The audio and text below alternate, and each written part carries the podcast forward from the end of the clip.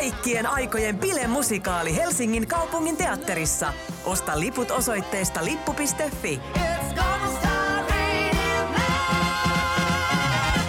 Tervehdys, mä olen Siiri. Ja mä oon Laura. Ja me halutaan kertoa nyt teille ihan tähän jakson alkuun, että Musikaalimatkassa podcast juhlii joulukuussa sadatta jaksoaan. Joo, ja me halutaan tässä meidän juhlajaksossa vastata teidän kuuntelijoiden kysymyksiin musikaaleihin ja tähän podcastiin liittyen. Eli jos jonkun mieltä nyt siellä painaa, että mikä oli ensimmäinen Suomessa esitetty musikaali tai mikä on Broadwayn ja off-Broadwayn ero? Tai jos joku vaan haluaa tietää, että mitkä on meidän juontajien lempivärit ja suosikkieläimet. Niin sadannessa jaksossa se on mahdollista. Te kysytte ja me yritetään selvittää vastaukset mahdollisimman moneen kysymykseen. Joo, ja siis kysymyksiä voi lähettää esimerkiksi sähköpostitse osoitteeseen musikaali musikaalimatkassa at gmail.com. Ja sitten somessa me ollaan Facebookissa nimellä Musikaalimatkassa ja Twitterissä Musikaalimatka. Joo, tai sitten jos ujostuttaa, niin sieltä someista löytyy myöskin sitten linkki, jonka kautta voi lähettää anonyymejä kysymyksiä. Kyllä, mutta nyt mennään tämänkertaiseen jaksoon.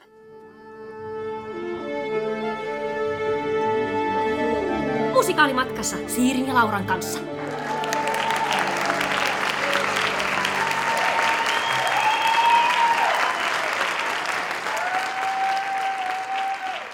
Tervetuloa kuuntelemaan Musikaalimatkassa podcastia. Täällä Bootleg-kokoelmaa taulukoimassa Liitian Siiri. Fanarttia piirtämässä Laura Haajanen. Ja fikkiä kirjoittamassa Vilja Tuuli Ylikoski. Ja tänään puhutaan, kuulkaa, semmoisesta aiheesta, joka on ärsyttänyt meitä jo pitkään ja josta meillä tämän podcastin juontajilla on paljon painavia mielipiteitä. Eikä vaan meillä kahdella, vaan kuten tuossa äsken jo kuulitte, niin meillä on tänään mukana myös meidän suosikkivakio-vieras Vilja Tuuli Ylikoski. Tervetuloa mukaan taas. Kyllä, tervetuloa. Kiitos. Ja jos joku kuulee Vilja Tuulin äänen nyt ensimmäistä kertaa, niin hän on pitkän linjan musikaalifani ja meidän vakiovieras, jonka kanssa me ollaan vuosien varrella juteltu kaikenlaisesta, esimerkiksi Jeesuksesta ja kuolemasta musikaaleissa, siis kahdessa eri jaksossa, ja ollaan käyty myös monilla musikaalimatkoilla yhdessä. Joo, me haluttiin hänet mukaan tänään, koska pitkän linjan fanina hänellä on hyviä näkökulmia tämän jakson aiheeseen. Mutta niin tosiaan, mistä tänään oikein puhutaan? No sehän selviää ihan justiinsa. Eli siis aloitetaan lainauksella televisioarvostelusta, jonka Harri Römpötti kirjoitti Helsingin Sanomiin 13.8. musikaalielokuvasta Neitonen ahdingossa. Eli lainaus alkaa. Tanssi on yleensä niin iloluontoista, että musikaalit tapaavat olla komedioita ja yleensä romanttisia. Niiden loppu on aina onnellinen. Tässäkään ratkaisua ei tarvitse jännittää. Siinä mielessä musikaalit muistuttavat sirkusta. Sisältö on olennainen vain lajin mestariteoksissa. Muut seisovat tai kaatuvat suoritusten varassa. Vau. Siinähän tulivat tiiviissä paketissa kaikki musikaaleihin liitettävät ennakkoluulot, ja samassa hytäkässä ehdittiin vähätellä myös tanssia ja sirkusta. Ja tämä kaikki kuudella lauseella aika kova saavutus. On kyllä jo, ei voi On joo. vattua nostaa, että huhu. Joo, mutta siis niinku, kuten kaikki West Side Storyn ja Les Miserablesin ja Hamiltonin ja Hadestownin ynnä muiden katsojat tietää, niin noinhan se tosiaan juurikin on, että siis musikaalit ovat silkkaa iloluontoista romanttista höpsöttelyä, jossa ei ole sisältöä ja jotka päättyvät aina onnellisesti. Niin, vai onko ne nyt tosiaan? Tänään me puhutaan siitä, että miten tämä stereotypia musikaaleista kevyenä hassutteluna jaksaa vaan vuodesta toiseen pitää pintansa, vaikka kaikki musikaalifanit hyvin tietää, että ne on paljon paljon muutakin. Joo, lisäksi me tarkastellaan sitä, että mitä mielikuvia musikaalifaniuteen liittyy, että millaisia oikein ovat musikaalifanit, jotka tällaista kepeää ihanuutta fanittavat, ja miten käsitykset musikaaleista ja musikaalifaneista kietoutuvat toisiinsa. Hieman pohditaan sitäkin, miten faniuteen suhtaudutaan yleisellä tasolla. Millainen fanius saa osakseen hyväksyvää nyökyttelyä, entä millaista saa otsaan umpinolon kikattelijan häpeäleiman? Ja jotta päästäisiin oikeaan tunnelmaan, niin otetaan tähän alkuun pari muutakin tätä jaksoa inspiroinutta sitaattia tältä vuodelta. Joo, keväällä Teatteri ja Tanssi plus Sirkuslehti kirjoitti musikaaleista otsikolla ihanuutta ja kollektiivisia kokemuksia. Musikaalia genrenä esittelevässä jutussa toimittaja Minna Tavast muun muassa luonnehti musikaaleja termeillä unelmahöttö ja kirjoitti niistä seuraavasti. Entusiasteille taidemuoto on jotain korvaamatonta, tunnemyrskyjä, voimaannuttavia säveliä, käsittämätöntä taituruutta ja ihmeellisiä esiintyjiä. Niin, kiinnittäkääpä tässä huomiota etenkin termiin voimaannuttava, siihen palataan hetken päästä. Sitten kesällä Yle julkaisi tämmöisen radiosarjan kuin Ääni niin kuin musikaali, joka on tutustumisretki genreen musikaaleista ei ehkä niin paljon tietäville kuuntelijoille. Ja tämä sarja esitellään Yle Areenassa seuraavasti. Glasarikuplassa kasvanut toimittaja Markus Virtanen heittäytyy musikaalien maailmaan. Miksi musikaalit saavat katsojat hullaantumaan sekä fanittamaan hahmoja ja tekijöitä? Onko luvassa glitteriä ja pinnallista unelmahöttöä, vai voiko musikaali olla vakava? Niin tässä huomatkaa taas toi sanan unelmahöttökäyttö. Ehkä voidaan antaa pisteet myös tuoreesta lähtökohdasta, kun ihmetellään, että voiko musikaali tosiaan olla vakava ihan vertailun vuoksi. Tässä meidän podcastin neljännessä jaksossa viisi vuotta sitten käsiteltiin tätä jäänikusta ennakkoluuloa ja todistettiin, että kyllä voi olla vakava. Ja hyvät kuuntelijat, mitä te olisitte vastanneet, jos teitä olisi haastateltu Suomen kulttuurirahaston vuoden 2022 kulttuuribarometriin? Yksi kysymys kuului nimittäin seuraavasti. Mitä teatterissa tulisi olla, jotta kävisin siellä useammin?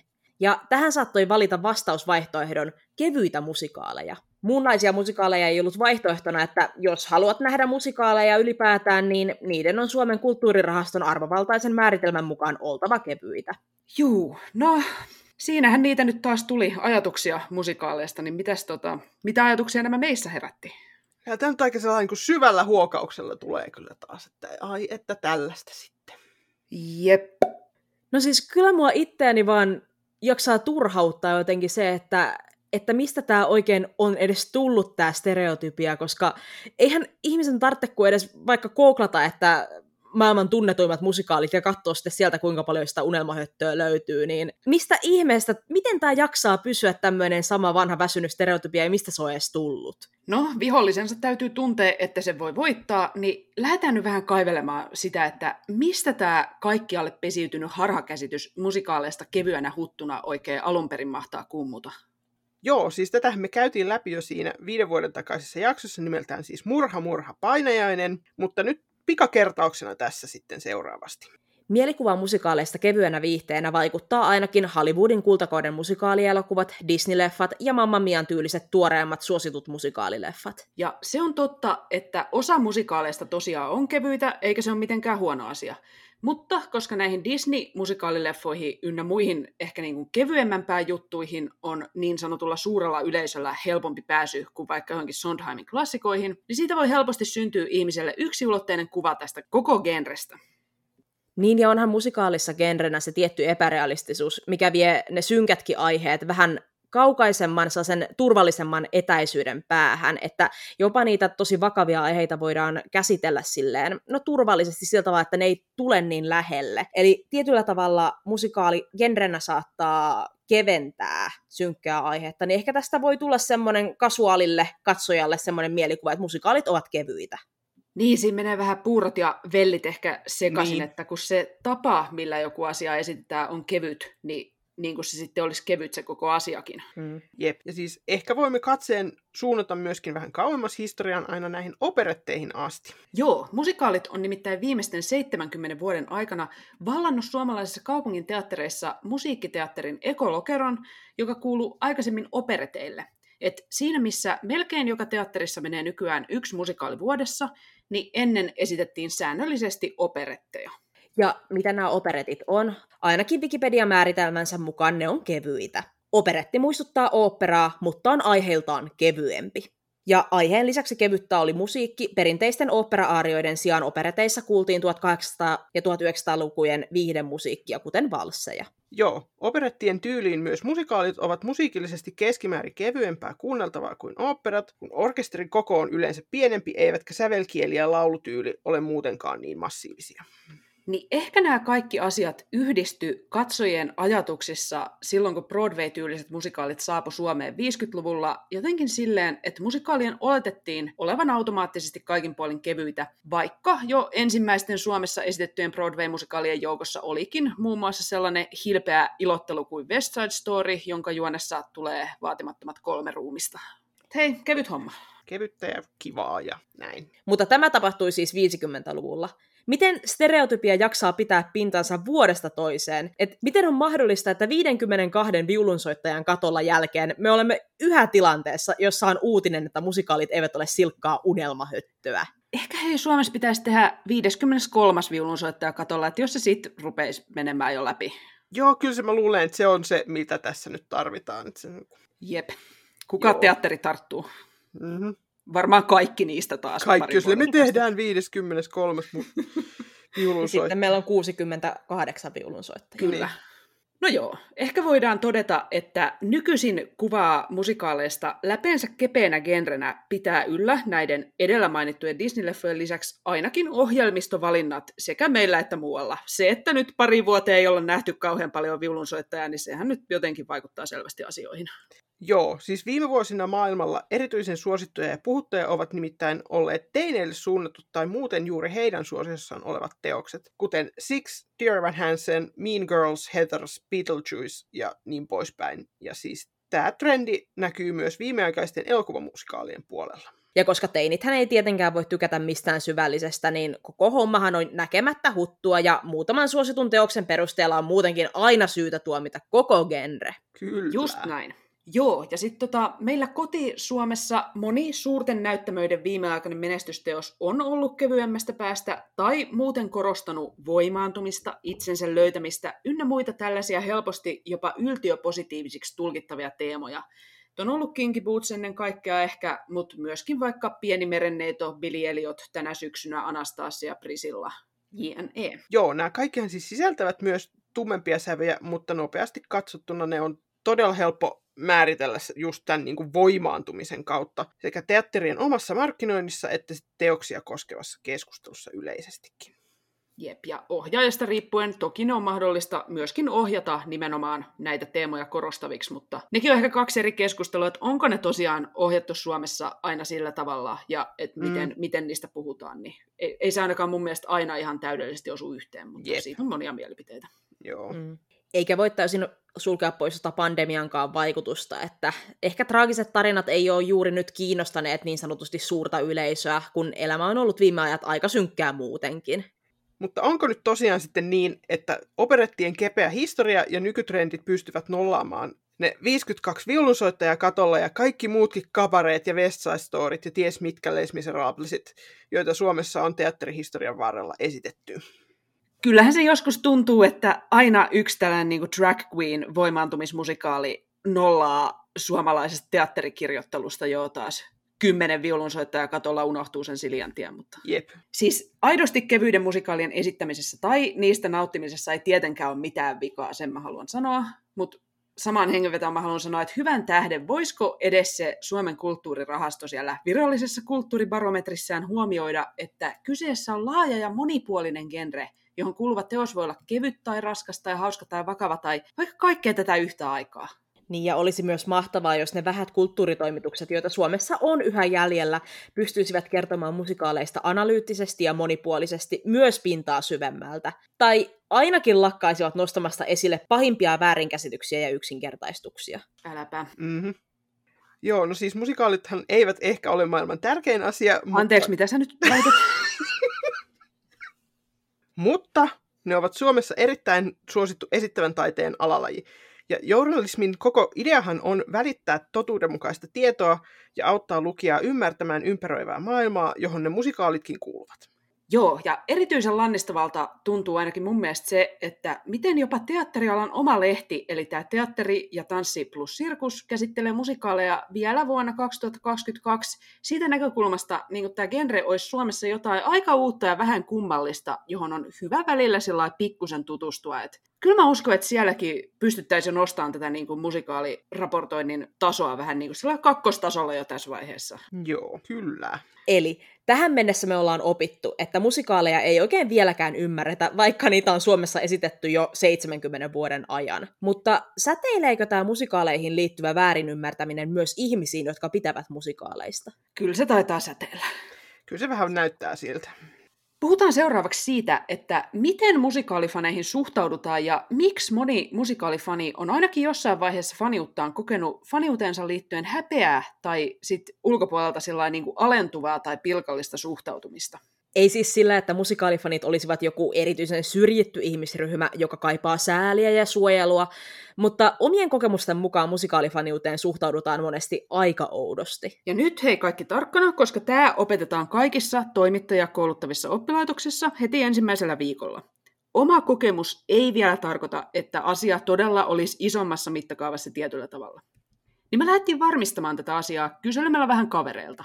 Koska sehän sitten opetetaan toisella viikolla, että omat kaverit ja joukko jotain musikaalitamblerista haalittuja anonyymejä on ihan riittävä otanta ihmisiä, kun tarvitsee todistaa jotain. Joo. No sä, sä oot sen toimittajakoulun käynyt, niin me uskotaan sua. Kyllä. Kyllä, minä tiedän. Sieltä, sieltä nyt kokemuksen syvällä rinta-äänellä tulee. No joo, oli miten oli, niin kavereilta kysyminen tuotti meille seuraavan tuloksen. Muutkin on kokenut, että musikaalifanius vetää puolensa ihmettelyä, alaspäin katsomista ja jopa suoranaista kiusaamista. Joo. Esille nostettiin muun muassa sellaisia asioita, kuten teatteripiirien sisäinen musikaalinen halveksunta ja sitten amerikkalaiseen high school-kulttuuriin liittyvä Theater Kids-ilmiö, jossa teatterista innostuneiden koulumusikaaleissa esiintyvien teinien pilkkaaminen on kuin suoranainen kansanhuvi. No mites, miten ne meidän omat kokemukset, mitä me itse niin kun, tunnistetaanko me tätä ilmiöä? No mä kyllä silleen tunnistan, että onhan sitä kuullut sellaista ihan hyvän tahtoistakin naureskelua, kun on vaikka käynyt katsomassa jotain musikaalia useampaan kertaan. Jep. Joo, mutta välillä tuntuu, että ihmiset saattaa kummeksua musikaalifaniutta, koska näkee teatterin jotenkin sivistyneenä asiana, johon kuuluu suhtautua tyylikkään arvioivasti. Ei niin, että pihisee innosta lämpiössä, kun se oma suosikkimusikaali on alkamassa. Joo, toi on niin totta. Mm. Ja jotenkin ehkä jännässäkin ristiriidassa, että toisaalta toisaalta sitä haluaa, että musikaaleja kunnioitettaisiin niin kuin just tällainen taiteen muotona muiden taidemuotojen rinnalla, mutta sitten toisaalta just se, että okei, sit jos ne on niin kuin tällaista hienoa taidetta, niin sitten se jotenkin, ihan niin kuin se sulkiskin sen innostumisen jollain tavalla pois, että tämä ei nyt enää kuulukaan tähän asiaan. Mikä on musta tosi jännä, mm. koska eihän se innostuminen ja analyyttisyys, siis ne voi asua samassa ihmisessä ihan hyvin. Niinpä. Ihan totta. Joo, mulla on myös sellainen kokemus, kun mä olin aikanaan teatterissa toimistossa töissä, niin mä sain jopa siellä kuulla sitten muutaman kollegan taholta halveksuvia kommentteja, koska eihän se nyt sovi, että on teatterissa työskennellessäänkään niin kuin teatterista liian innoissaan tai innostuu siitä jotenkin väärällä tavalla. Että sehän on vaan kummallista. Niin. No se kyllä tosiaan on kummallista. No on se kyllä aika outoa, että sä oot innoissa siitä työstä, mitä sä teet. Mm, siis ei, ei ole sopivaa työelämään tuommoinen, mm. että olisi niin kuin, tykkäisi siitä, että työ ei olisi aivan kamalaa. Ei, kun työtä pitää vihata. Hymypyllyy ja otsaryppy. Kyllä. Teoriamme on tämä. Aivan kuin musikaalit genrenä, musikaalifaniuskin näyttäytyy ulospäin yksiulotteisena ja vetää puolensa ennakkoluuloisia asenteita. Jep. Kun mietitään musikaalifaniutta, silloin harva kun sitä käsitellään mediassa tai muutoin julkisesti, niin käsittelyssä usein korostuu meidän mediaseurantamme mukaan tietynlainen fani. Hän on usein melko nuori, usein naispuolinen, käy rakastamassaan musikaalissa kerratoisessa jälkeen, hakee musikaalista suuria tunneelämyksiä ja voimaantumista, mutta ei niinkään mitään älyllistä. Joo, mä voin paljastaa, että joku vuosi sitten mäkin olin eräässä lehdessä haastateltavana juurikin tästä mun musikaalifaniudesta ja kerroin siinä sitten, että montako kertaa mä oon käynyt siellä mun eniten rakastamassa musikaalissa ja en nyt muista varmaan jotain puhuin voimaantumisestakin epäilemättä. Mm-hmm. Tämän tyyppistä kuvaa faniudesta on näkynyt myös viime aikoina, esimerkiksi Minna Tavastin jutussa Teatteri ja Tanssi plus Sirkuslehdessä. Otetaanpa se alussa luettu sitaatti uudelleen. Entusiasteille taidemuoto on jotain korvaamatonta, tunnemyrskyjä, voimaannuttavia säveliä, käsittämätöntä taituruutta ja ihmeellisiä esiintyjiä. Ai että kuulkaa, näin kun puhuttaisiin muistakin taiteenlaisista, vaikka oopperasta, että siis entusiasteille Wagnerin oopperat ovat täynnä voimaannuttavia säveliä. Miettikää. Joo, Milloin siis... olette nähnyt missään? Itse asiassa se olisi, voisi olla virkistävää, jos niinku jätettäisiin tämä voimaantuminen musikaaleista pois, mutta siirrettäisiin vaan suorilta oopperaan. Ja... Joo, Joo. se olisi kyllä hyvä. Kyllä se Wagnerin ring, se voimaannuttaa tota, Se lähtee vähän väsyneemmänkin oopperan kävijän. Joo. Kyllä voimaannuttaa. No siinä M niin kuin musikaalisarjassa taas vieraili tämmöinen musikaaleja fanittava perheenisä, ja ainakin mun korvaan siinä näkökulmassa nousi esille tämä hänen harrastuksensa tulkittu erikoisuus. Että jo Yle Areenan esittelytekstissä ihmeteltiin, että mikä saa kiireisen perheenisän fanittamaan musikaaleja. Eli toisin sanoen musikaaleja fanittava mies esitetään jotenkin kummallisena tapauksena. Vai kysyisikö kukaan, että no mikä saa kiireisen perheenisän fanittamaan hifkiä ja arsenaalia? Joo, kiireinen perheenisä menee katsomaan lätkämatsia ja voimaantuu siellä sitten niin, että Voimaantuu nakkimuki kourassa oikein. kyllä, on ai hyvä. että sitten kiivetään taas haavisamana hartioille. Sitten torille voimaantumaan. Mm, Juu. Ei, mutta ihan vakavasti ottaen, ei sillä, että tällaisella voimaantumiseen tähtäävällä musikaali- tai muullakaan faniudella olisi siis jotain väärää, että jos nyt joku niin kuin oikeasti kokee voimaantuvansa musikaalikatsomassa tai lätkämatsissa tai ihan missä hyvänsä, niin se on oikeasti ihan mahtavaa ja kukin tyylillään. Niin, mutta musikaalifaniuteen liittyy muutakin, mikä ei ehkä ole genreä etämmältä seuraaville ihan selvää. Samaan tapaan kuin ei tunnu olevan selvää sekään, että musikaalit eivät ole aina kevyitä. Joo, siis esimerkiksi suurin osa meidän musikaalifanitutuista suhtautuu musikaaleihin erittäin analyyttisesti, että siis löytyy tallenteiden keräilijöitä ja teatterihistorian tuntijoita ja eri ohjausta ja roolitöiden vertailijoita ja analysoijia. Jep, niin kyllä sitten herää vähän semmoinen kysymys, kun katsoo toisaalta näitä omia tuttuja ja toisaalta sitten sitä, että kun joku fani nostetaan mediassa esille, niin miltä se näyttää? Niin herää vähän semmoinen kysymys, että miksi tämä musikaalifanius esitetään näissä julkisissa konteksteissa niin tietynlaisena ja miksi siihen suhtaudutaan jopa pahimmillaan alentuvasti. Ja että mikä siinäkin ylipäänsä enää jaksaa hämmentää, kun näitä aktiivisia musikaalifaneja on kuitenkin ollut meillä Suomessakin ainakin siitä asti, kun isoäiti Tampereen popteatterin Hearin aikanaan näki. Voisikohan sekä musikaalifaniuden aiheuttamassa hämmennyksessä että musikaalien vähäisessä arvostuksessa olla taustalla jälleen kerran vanha kunnon seksismi? Ai että vanha kunnon. Juu, Stereotyyppisestihan musikaalien ydinkohderyhmä ajatellaan koostuvan naisista ja homomiehistä, ja musikaalifanius taas nähdään homoja ja nuorten naisten hommana, niin voisikohan johtua osittain tästä, että koko genreä ei oteta kauhean vakavasti sitten? Niin, koska kaikkihan tietää, että ei ne teinitytöt ja homomiehet mitään ajattelee. Että riittää, kun niille tarjoaa vähän glitteriä ja söpöjä poikia, niin ne on kyllä ihan tyytyväisiä. No näinpä. No niinhän se onkin, että sehän on ihan selvää, että kun tytöt vaikka tykkää muusikoista, niin eihän ne siitä musiikista välitä, vaan ne on niiden mielestä söpöjä ne muusikot. Mm. Että siitähän mm. siinä on aina kysymys. Näkehän se siitäkin, että kun 60-luvulla Beatlesit nousi suosioon, niin suuri osa fanipohjasta oli te- teinityttöjä ja nuoria naisia, mutta nykyään on hyvin tyypillistä just naureskella silleen, että siellä ne olivat niin hirveän innostuneita ja hysteerisiä. Mutta sitten kun me katsotaan nykyään jotain keski-ikäisiä miehiä, jotka tykkäävät Beatlesista hirveästi ja kuuntelevat vaan pelkästään Beatlesia ja toi, niin osaavat kaikki albumit ja niiden biisijärjestykset ulkoa, niin sitähän me pidetään, että on siinä kyllä kulttuurin tuntia ja niin kuin arvostaa hyvää musiikkia. Että se arvostuksen niin, taso on ihan mm. erilainen. Ja sitten kuitenkin, jos nyt mietitään sellaista tilannetta, että joku näistä keski-ikäisistä miesmusadikkareista pääsisi vaikka miettikää, kättelemään vanhaa banjosilmää ai, ai. Ai, ai, ai. Jos se sitten tulisi sieltä ihan polvet vetelinä kotiin ja olisi, että mä en ikinä enää pese tätä kättä, niin sekin varmaan esitettäisiin jotenkin rationaalisena reaktiona tilanteeseen. Joo, ja sitten niin, sit, niin, ja sit se kertoo sitä samaa juttua seuraaville 15 vuoden joka ikisille tuttavalle, jonka se tapaa, niin sekin on sitten vaan silleen, että no joo, olisi kyllä aika kova vanha niin. banjo sentään, hei. Jep, mutta sitten oli ne kuitenkin niin hölmöjä ne teinitytöt, jotka oli mm. ihan hysteerisiä silloin aikana. Ihan eri juttu. Kyllä.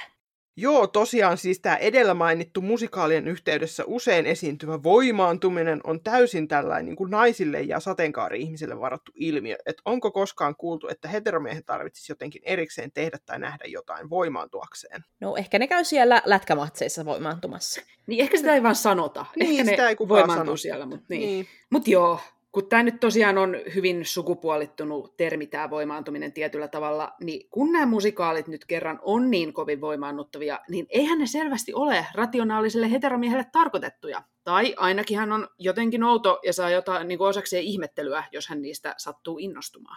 Jep. Kuten sivuttiin aiemmin, teatteri pitää itsekin tiettyjä musikaalistereotypioita yllä markkinoinnissaan, esimerkiksi valitsemalla nostaa esiin teoksen teemoista juuri voimaantumisen. Ja tämä kaikkihan vaikuttaa osaltaan sitten siihen, että millaiset ihmiset hakeutuvat teoksia katsomaan, ja myöskin siihen, mitä mielikuvia muut heihin liittävät, mikä taas voi osaltaan alitajuisesti tai jopa tietoisesti vaikuttaa siihen, millaisia musikaaleja teatterit valitsevat ohjelmistoon, ja niin poispäin, ja niin edelleen, ja kehähän on sitten taas valmis siinä.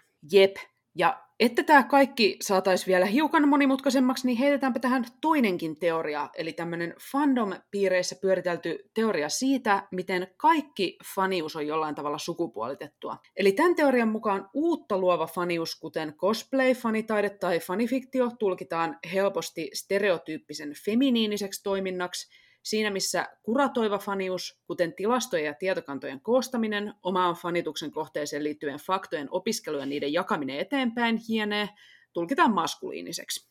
Musikaaleihin liittyy yhtä lailla niin feminiinistä kuin maskuliinista faniutta. Kukaan ei ole tehokkaampi tietokantojen koostaja kuin ahkera musikaalipudlekien keräilijä. Sama fani voi aivan yhtä hyvin harrastaa kumpaakin, mutta kuratoiva musikaalifanius jää varsinkin nykyisessä visuaalisuuteen nojaavassa sosiaalisessa mediassa piiloon verrattuna näkyvämpään luovaan faniuteen.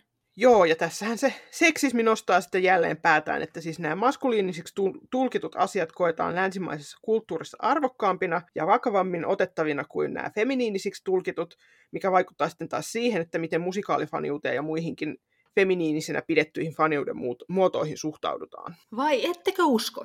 Miettikääpä, kuulkaa huviksenne, että miten vaikka työpaikan kahvipöytäkeskustelussa suhtauduttaisiin toisaalta urheilufaniin, joka kertoo osaavansa ulkoa lempilajinsa maailmanmestaruusfinalistit vuodesta 1920, tai toisaalta musikaalifaniin, joka kertoo kirjoittavansa lempihahmoistaan erottissävystä fanifiktiota. Niin, kyllä mä nyt ainakin ensimmäisenä kysyisin, että no mikä se AO3-nikki on, että voisinko lukesta vähän niitä. Joo, fikit pöytää. Fikit pöytää, kiitos. Ai, ai, ai. Kiusaantuiko joku siellä kuulokkeiden toisessa päässä juuri erottissävyisen fanifiktion ajatuksesta niin, että vähän irvisti? Hän ei ole yksin. Viime vuosina netissä on nimittäin nostanut päätään cringe-kulttuuriksi kutsuttu ilmiö, jossa kiusaantuminen on keskiössä. Joo, cringe-kulttuuri tarkoittaa lyhyesti siis sitä, että pilkataan ja jopa häiriköidään ihmisiä, jotka tuovat oman johonkin asiaan liittyvän innostuksensa ilmi jollain niin sanotulla kiusallisella tavalla. Esimerkiksi tekemällä noloiksi tuomittua fanitaidetta tai olemalla vain kovaäänisesti innostuneita joistain internet-tuomioistuimen noloksi tuomitsemasta asiasta. Erityisen inhottavaa tästä tekee, että pilkan kohteeksi joutuvat herkästi lapset ja myös eri tavoin vammaiset ihmiset, jotka ilmaisivat itseään toisin kuin mihin valtavirrassa on totuttu. Mutta mikäpä sen hauskempaa kuin tehdä pilkkaa 11-vuotiaan piirustuksista? No äläpä. Kyllä, mukavaa hupia koko perheelle. Joo. No joo, siis rasittavimmat cringe-kulttuurin suurlähettiläät saattaa tuomita ihan kaiken faniuden cringeiksi, mutta tätä cringe-kulttuuria on olemassa myös fandomien sisällä. Et jos nyt miettii musikaaleihin liittyvää Esimerkkiä, niin mulla ainakin tulee mieleen tällainen, että takavuosina Les Miserables fandomissa sai aivan taatusti osakseen silmien pyörittelyä ja vähän ilkeästi sanomista ja joskus vähän enemmänkin ilkeästi sanomista, jos kertoo ääneen ihan samaistumansa eponiineen, koska eihän nyt kukaan nykypäivän länsimaalainen teinityttö oikeasti voi ymmärtää, miltä tuntuu olla yhteiskunnan vähäosainen 1830-luvun Ranskassa. Se on kuule vähän eri kaliberin juttu kuin, että naapuriluokan Mikael ei tykkää susta. Ai ai, kun oli noloja teinejä. Ihan hirveän noloa kyllä. Mm. Tekeepä mieli pistää vähän vihapostia. Joo. Tulkitsee ihan väärin koko musikaali, että häpeä, syntiä mm-hmm. häpeä on sellainen. Aika noloa, ettei ole lapsena niin kuin just käsitystä 1830-luvun Ranskan niin kuin oloista. Jep. Jep. Jotka tuodaan kauhean realistisesti tässä musikaalissakin esille meille.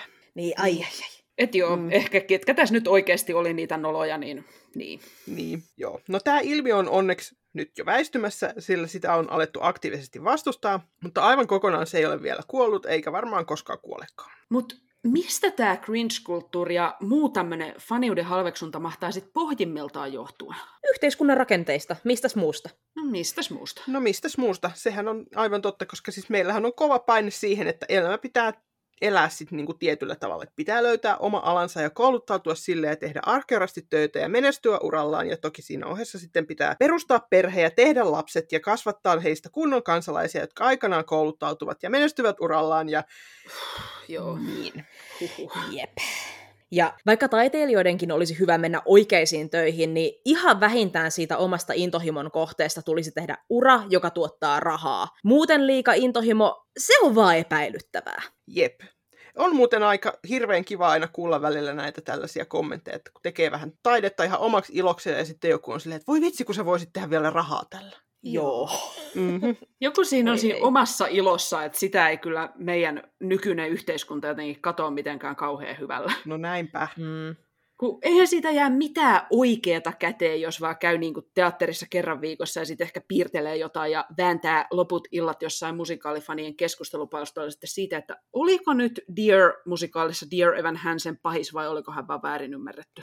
No olihan se nyt aika pahis, kun se Dear siellä mennä sumutteli niillä valheillaan kaikkia päivät pitkät, minkä kerkes. Mutta Laura, niin Dearhän on ihan selvästi siinä uhri, koska se on teini, joka kertoo yhden valheen eikä edes tarkoituksella, ja se vaan jää kiinni siihen valheeseen eikä pysty mitenkään vaikuttamaan mitenkään, ja kaikki sen ympärillä vaan jatkaa eteenpäin, ja se ei pääse mitenkään pois siitä valheen kehästä, ja se, se on Joo. teini. Tota, Jos kuuntelijoilla on tähän kuumia ottoja tähän aiheeseen, niin pistäkää meille he tuolla somessa viestiä, että oliko Dear nyt paha vai eikö ollut, niin tapellaan siitä sitten tämän jakson jälkeen. Eli lyhyesti sanottuna, faniudella tai fandomilla harrastuksena ei nähdä yhteiskunnan tasolla itseisarvoa eikä oikein välinearvoakaan. Joten kun yhdistetään musikaalit ja fanius, onko ihmekään, että saadaan monelta taholta väärin ymmärretty ja stigmatisoitu kombo? Jep. No mikä tässä kaikessa meitä nyt sitten pitkän linjan faneina ja podcastin tekijöinä eniten väsyttää ja mietityttää ja ahistaa? No, jos ei ole käynyt vielä ilmi tämän jakson varrella muuten, niin kyllä se on mulle henkilökohtaisella tasolla toi voimaantumismussutus. Se menee niin kuin mun tunteisiin jotenkin siinä mielessä, että kun se on mulle henkilökohtaisesti viimeinen asia, mitä mä musikaaleista haen, että pitäisi mennä nyt sinne jotenkin voimaantumaan. Et kun mä nautin tästä genrestä pitkälti siksi, että mä koen saavani siitä niinku paljon pohdittavaa ja analysoitavaa, toki myös paljon niinku tunneelämyksiä, mutta samaan aikaan se on mulle niinku, musikaalin katsominen on älyllisesti mielenkiintoinen kokemus. Niinku, Tämä on jotenkin sellainen näkökulma, joka ei näy musikaaleja käsittelevässä journalismissa eikä niiden markkinoinnissa niinku käytännössä koskaan. Niin kyllä se mua jotenkin syö.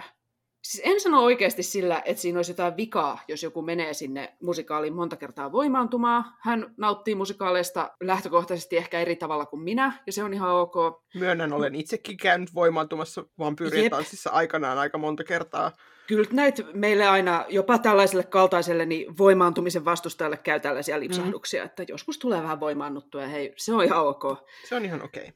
Mutta kun tietää, että kun se ei ole se koko totuus, niin kyllä tämä, että mitä pidempään niin kuin jotenkin kattelee tätä musikaalien ympärillä käytävää keskustelua ja niihin liitettyjä mielikuvia ja sitten niiden yksipuolisuutta, niin kyllä se vaan ärsyttää vuosi vuodelta enemmän. Että kun on teinistä asti käsitellyt niitä niin kuin hyvin analyyttisesti, niin on se nyt jo kumma, että kun tämä mun oman kuplan ulkopuolinen maailma ei vaan tunnu tajuavan, että niissä on muitakin puolia, niin se on ehkä, joo, se syö naista. Ja ehkä tähän mun avautumisen loppukaneetiksi mä haluaisin vielä sanoa, että kun tämä Yksipuolinen kuva musikaaleista saadaan muuttumaan vain silloin, jos tarpeeksi moni tuo esille sitä genren monipuolista todellisuutta, ja siihen ei ikävä kyllä yksi musikaalipodcast tai muutama teatteriblogi tuolla eetterissä yksin tai pienellä porukalla pysty, niin jos siellä nyt kuulolla yksikään suomalaisen median edustaja tai teatterien markkinointi-ihmiset tai kukaan tällaisia ihmisiä tunteva, niin tämä on vähän niin kuin mun hätähuuto teille kaikille, että please, auttakaa meitä nostamaan sitä musikaaligenren koko monipuolista todellisuutta esille. No siinä kyllä Siiri tiivistit aika hyvin, että Joo. kyllä, että ei voi oikein ton paremmin sanoa. No näin on. Kiitos. Mutta jäikö meille vielä jotain ajatuksia siitä faniudesta ja just tä- tällaista faniuteen liittyvistä ennakkoluuloista? No siis mulle tuli mieleen tällaisia, siis me sivuttiin tätä aikanaan hieman si- siinä meidän shippijaksossa, mutta siis kärjistäen, niin mikä mua ehkä ärsyttää joskus, niin siis miksi on jotenkin sellaista niin kuin isoilla alkukirjaimilla suurta taidetta, kun joku tällainen suuri miestaiteilija tekee Hamletin, jossa sitten Hamlet ja Horatio ovat rakastavaisia, mutta sitten se on jotenkin hirveän noloa ja lapsellista, jos teinityttö kirjoittaa saman sisältöisen fikin samoista henkilöistä, niin tämä niin kuin kaksinaismoralismi tässä jotenkin ottaa aina ihan hirveästi päähän. Sama. Joo, ehdottomasti. Kunhan se niinkin, että fandomeissa fanit tavallaan nostaa itsensä tasa-arvoiseen asemaan taiteilijoiden kanssa ja tekee omia tulkintojaan taiteesta siitä huolimatta, että heillä ei ole pääsyä niihin laitoksiin, joiden puitteissa tätä taidetta on yleensä tehty ja tarkasteltu, niin siinähän on jotain sellaista hienoa, niin kuin, että sen sijaan, että se olisi jotenkin noloa, että se teini tekee tällaista fikkiä tai mitä tahansa, niin se on niin kuin tasa-arvosta ja se on ihan mahtavaa, että hänellä on nyt niin kuin alusta ja yleisö internetin myötä tälle. Kun se on vaan logistisesti mahdotonta, että kaikki meistä voisi olla ohjaajia tai perinteisen median teatterikriitikoita tai jotain tällaista. Niin sen takia se on just niin upeata, että fandomin kautta meillä on muitakin tapoja käsitellä sellaisia taideteoksia, jotka on meidän mielestä kiinnostavia. Kyllä, olet aivan oikeassa. Joo, just toi, että kaikista ei ehkä tule just, ei tule välttämättä ammattikirjailijoita tai ei tule ammattimaisia ompelijoita tai ei saa omaa näyttelyä taidegalleriaan, mutta se, että tällaisen niin kuin, faniyhteisön kautta pystyy esimerkiksi just julkaisemaan omia tarinoitaan tai just nimenomaan vain nauttimaan sellaisista asioita, asioista, mitä yleensä ajatellaan taitoina. Että just, että eihän me niin kuin mennä vaikka karaokeen sillä tavalla, että, että nyt me lauletaan tosi hienosti siellä ja näytetään kaikille, kuinka upeita me ollaan ja saadaan siitä vielä varmaan rahaakin ja kaikkea, vaan me mennään sinne sillä, että nyt me pidetään hauskaa meidän kavereitten kanssa. Niin mun mielestä faniyhteisö voi parhaimmillaan olla sitä, että me saadaan jakaa näitä meidän taitoja ilman, että meidän tarvitsee suorittaa niillä jotain tai saada niistä jotain vaikka rahallista hyötyä. Fandom on antikapitalismia. Kyllä. Kyllä. Ja siis onhan tämä niin kuin siis maailman sivu ihmiset on kertoneet toisilleen tarinoita ja tehneet käsillänsä asioita, eikä niin kuin, ei siinä tarkoituksessa, että nyt minä teen tällä asialla rahaa, vaan koska sillä on haluttu, niin kuin, se on luonut sitä yhteisöllisyyttä siinä yhteisössä, missä on satuttu elämään. Jep. Se on jotenkin, kun teatterista puhuttaessahan usein nostetaan se esille, että no se on niin kuin yhteinen kokemus esiintyjien ja yleisön välillä, ja just niin kuin, että siinä se yhdessäolo on tärkeää, niin sitten se jotenkin surettaa mua, että sit jos niinku huomaa, että jonkun musikaalifaniudelle kuitenkin pyöritellään silmiä, koska se on vaan sen yhteisen kokemuksen jatkamista. Ehkä vähän erilaisessa mm. yhteisössä, se ei ole enää se sama yleisö, jonka kanssa sä näit sen teoksen välttämättä, niin. mutta se on kuitenkin vaan, se on sen yhte, yhteisen elämyksen jatkoa, että sä käsittelet sitä fandomissa, niin se on hirveän arvokasta itse asiassa. Niinpä. Helposti, jos saa tosi paljon sellaista silmien pyörittelyä ja pilkkaakin osakseen, niin saattaa alkaa itseäkin hävettää se oma innostus, ja se on kyllä ihan kauhean surullista. Mutta me ei nyt niin kuin tässä podcastissa yritetä mitenkään, jos siellä jotain kuuntelijaa vaikka hävettää se oma innostus musikaaleista tai mistä tahansa muusta, niin me ei yritetä nyt tuomita, että ei saisi missään nimessä hävetä, vaan Joo, rohkeasti et, vaan. Et ole huono mm. ihminen, jos hävettää, se on täysin ymmärrettävää, koska tähän kuitenkin, just niin kuin ollaan puhuttu, faniuteen liittyy aika paljon asenteellisuutta. Niin... Jep. Kyllä. Se on ymmärrettävää. Se on täysin ymmärrettävää, mutta se on myös totta, että jos siitä häpeästä onnistuu pääsemään yli, niin nopeasti huomaa, että elämästä tulee entistä hauskempaa. Kyllä. Ehkä jotenkin, että muistakaa, rakkaat kuuntelijat, että ei kukaan ole koskaan kuolivuoteella toivonut, että oisinpa mä harrastanut vähän vähemmän kaikkea mukavaa ja hävennyt vielä enemmän niitä omia mielenkiinnon niin. kohteitani. Että, eihän se ole, että oikeasti jos on niitä huonoja kokemuksia, niistä ei välttämättä ole helppo päästä yli niistä häpeän tunteista, mutta musta ainakin tuntuu, että mä oon aika hyvässä vauhdissa, mä oon aika hyvin unohtanut jos niin kuin, joskus ne on vaivannut mua vähän enemmänkin, että mitä mulle on sanottu, mm. mutta mä alan olla päässyt niistä aika hyvin yli ja mulla on oikeasti aika hyvä meininki tämän mun faniuden kanssa, niin en voi suositella. Kyllä näin on. Ja nyt kun on parannettu maailma, tai ainakin suhtautuminen musikaaleihin ja niiden faneihin, niin toivottavasti kaikille tämän kuunnelleille jää mieleen ainakin se, miten monipuolinen genre-musikaali on, ja miten musikaalifanius on yhtä lailla moniulotteista. Niin menkää ihmiset ja fanittakaa vapaasti juuri sillä tavalla, kun omasta mielestä hyvältä tuntuu. Ja jos tämän jakson aiheet jää pohdituttamaan, niin kannattaa kuunnella myös jaksot nimeltä Murha, murha, painajainen, legendaarinen kauan odotettu fandom-jakso ja Peter Alkvist ja musikaalifanius. Niissä on paljon lisää asiaa tässä jaksossa puhuttujen aiheiden tiimoilta. Kyllä, ja siis kiitos Vilja Tuuli, kun olit mukana tässä jaksossa. Joo, kiitos. Oli ihanaa, että olit taas meidän matkassa mukana. Kiitos. Oli ihana olla mukana. Lisää aikaa Viljatulin seurassa voitte muuten kuuntelijat viettää, kun tsekkaatte meidän SoundCloud-profiilista semmoisen soittolistan kuin suosikkivakio-vieraan visiitit. Joo, ja nyt loppuun kysymykset kuuntelijoille, niin minkälaisia kokemuksia teillä on musikaalifaniudesta? Entä mitä mieltä te olette tavasta, jolla suomalainen media käsittelee musikaaleja? Ja mikä on teidän mielestänne väsynein mu- musikaalistereotypia?